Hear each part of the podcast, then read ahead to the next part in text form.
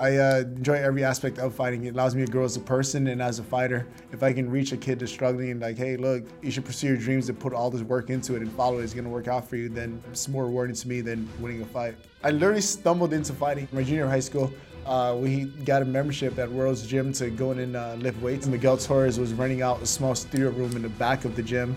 I kind of walked in, looked over in the corner, saw him doing it, and I was like, oh, dude, I want to try that. And then from that moment on, I loved it. My very first time sparring ever was with Miguel Torres, and I can remember this day to this moment because I had the chipped tooth to prove it. I walk into the gym, he's standing there, I'm standing there, he's like, hey, you want to spar? And I'm like, yeah, sure. So I just threw in a pair of gloves and stood in front of him, and then he jabbed me right in the mouth and chipped my tooth, and I was like, huh, that kind of sucked, but I want more. I want to learn how to do that. Show me. All three judges scored this fight 20-18.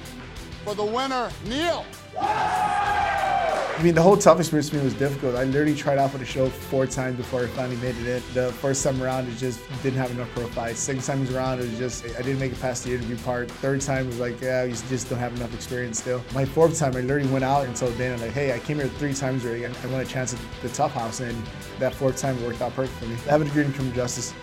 I mean, it's one of those things, like, I was very well ready to go ahead and pursue criminal justice and have a career in law enforcement, but I was passionate about MMA. I was like, man, MMA is really what I want to do. It's worked out great for me. I still retired from MMA at my late 30s and transitioned to a career in law enforcement. Postured up. That's it. Hit is all over. Neil Magny with his 5th win in 2014. That ties the modern era record with 5. I've been part of MMA for 9 years now, and it's finally starting to pay off for me. That's just great. It just goes to show everyone else, like, if you have a dream, just go ahead and put work towards it. Don't let anything hold you back. I mean, it may take a little bit longer than others, but your day in the spotlight will eventually come.